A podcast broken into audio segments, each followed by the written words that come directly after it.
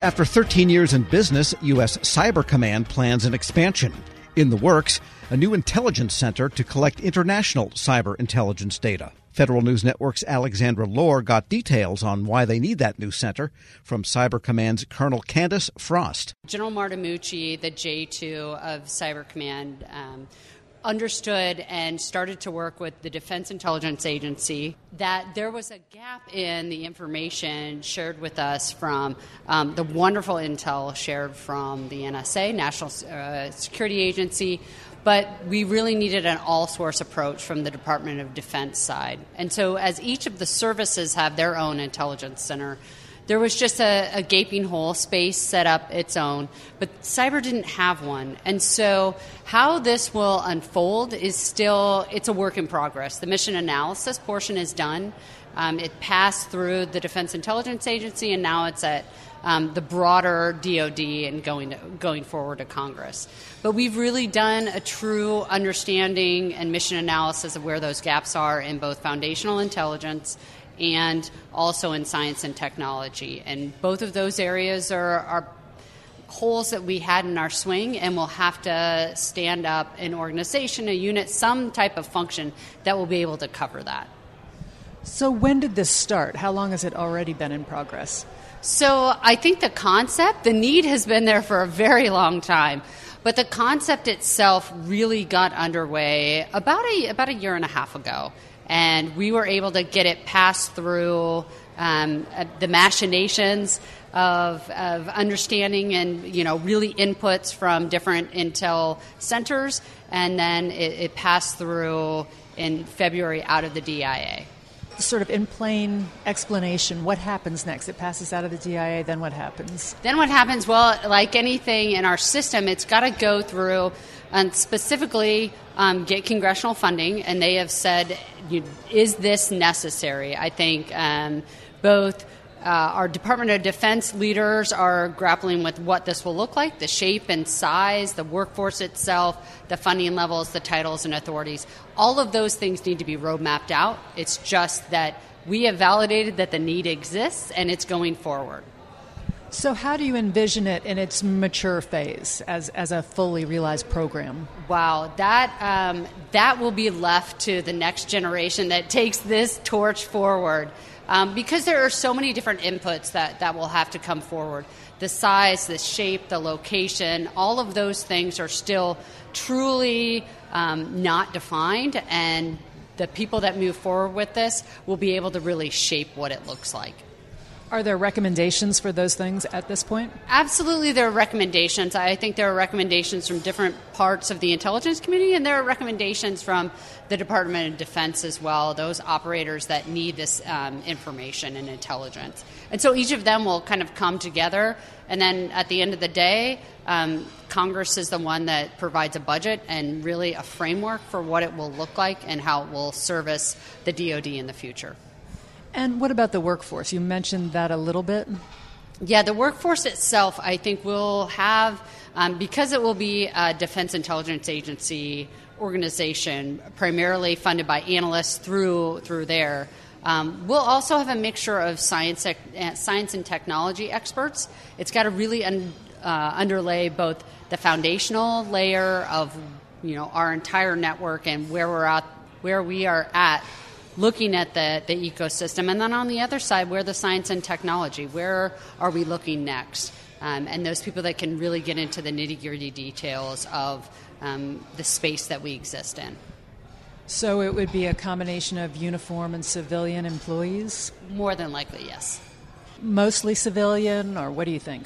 I think if you look at any of the structures that are already in existence, um, a great example is the National Ground Intelligence Center. They're primarily comprised of civilians um, with military leadership. So if it mirrors any of NASIC, NGIC, even what space has set forward, um, primarily civilians. All right, and kind of go through what they'll do in the center.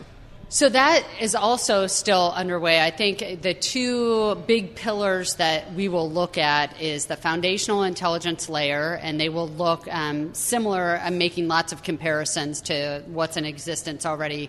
Um, the National Ground Intelligence Center, when they look at foundational intelligence, they can tell you everything about a T 72 tank, all the way to the nuts and bolts. Um, we've got to build something like that on our networks. Um, external when we're looking at nation state actors. If we look at that with equipment, we've got to understand that for different types of um, networks and the equipment that feeds into those networks. So that, that part will be in existence. And then the other side is the science and technology. If we look at an IP address, um, almost like a grid coordinate for the Army, um, and compare those two, we've got to be able to understand where they are out there um, for dangerous threat actors that are trying to um, harm our systems. So, following along on that, you had mentioned there are some holes that this will fill. Can you be a little specific about what those holes you're looking to fill are? I think the, the biggest holes that we're looking to fill is, you know, as we continually move in this space, so much of it is constantly changing. And so, if we can get at least a depth of understanding, yeah, we can look at um, an air an Air Force platform that's been in existence for years, and you've been following um, this type of structure, their flight patterns. You know everything about this a threat actor and how they use this equipment. We don't have that necessarily in, in cyberspace. And so we'll have to do that with an all source uh, perspective out there. And that, that will build upon itself. Um, and then someone very forward leaning, you know, looking at the next generation and what's going forward. Th- those are the two big holes that it will fill. Next generation, what are you seeing? Ah, the next the next generation. Well, you know what uh, what's on everyone's mind right now is artificial intelligence and machine learning, and both of those are truly areas that we will also have to vector through because threat actors will use that space to their advantage, and, and we'll constantly look at that. Um, also, in the you know, defense is the new offense. How the defensive posture that we use in the DoD um, complements the work that Cyber Command does. U.S. Cyber Command's Colonel Candice Frost speaking with Federal News Network's Alexandra Lohr. Check out Alex's story at federalnewsnetwork.com. Hello, and welcome to the Lessons in Leadership podcast. I'm your host, Shane Canfield, CEO of WEPA. Today I'm thrilled to be joined by Dr. David Wilson, president of Morgan State University.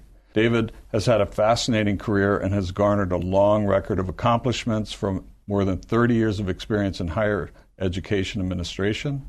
Came to Morgan State in 2010 from the University of Wisconsin, where he was chancellor of both the University of Wisconsin Colleges and the University of Wisconsin Extension. Before that, he held numerous other administrative posts in academia, including vice president for the University of Outreach, associate provost at Auburn University, and um, associate provost of Rutgers. And when we were talking earlier, too, you had just mentioned that you had a um, a wonderful nomination at the American Academy of Arts and Sciences. And David, thank you so much for joining me. Uh, Shane, it is indeed a pleasure uh, to be invited into this conversation with you.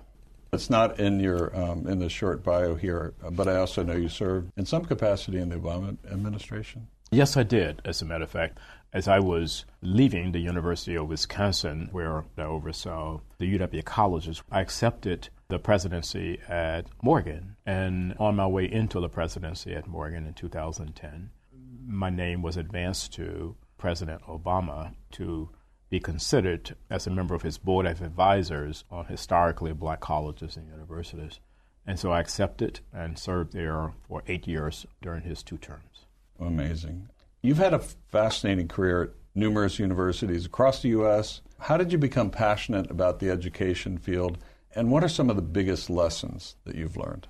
First of all, I was made aware of a quote by Horace Mann, who was a great 19th century educator who really gave rise to public education in the United States. And he was the first to utter the phrase that education is the great equalizer. And why that resonated with me was because I grew up in abject poverty uh, in rural Alabama, and there was no law in Alabama as I was growing up that required black kids to go to school. Uh, I was kind of shut off from formal education on a consistent basis. I didn't get a chance to go to school full time until I was in the seventh grade. We lived on property there that were owned by um, the white landowners.